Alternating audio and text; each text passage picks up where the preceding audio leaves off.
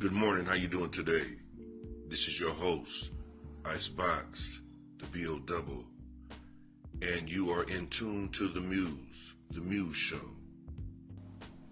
The Muse Show is about inspiring people, inspiring yourself, learning how to find out how to inspire yourself. You can't inspire anybody else until you inspire yourself first. And you can't inspire anybody else until you learn how to love yourself. So that's what this is about. This is about us learning how to inspire people. Because if you can inspire yourself, you can inspire someone else. And they can inspire somebody, you can inspire the whole world. And that's what we need right now in the midst of all this chaos that we live in. The very essence of the word muse means to inspire others, to find the inspiration in yourself to go to somebody and see their talent and bring it out of them. That's a muse. That's where the word music comes from. Our music was meant to be inspiring, an inspiration to people that felt a certain way in their life, that couldn't do things.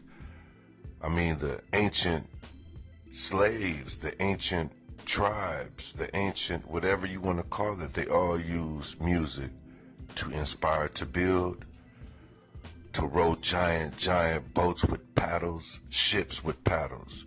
They would use rhythm to muse, inspire people to be driven.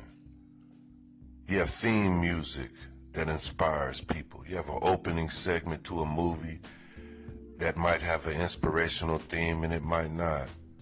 But somewhere in the movie, they're always going to have a segment that is an inspirational scene with music that is inspiring. So being a muse is a is a very very deep concept. Coaches are muses. You can be. Teachers can be. Parents should be.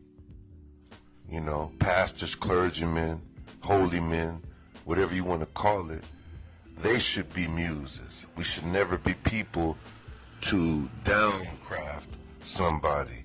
We should always be inspiring. I don't know where we lose touch in that aspect of who we are. We should be inspiring to people.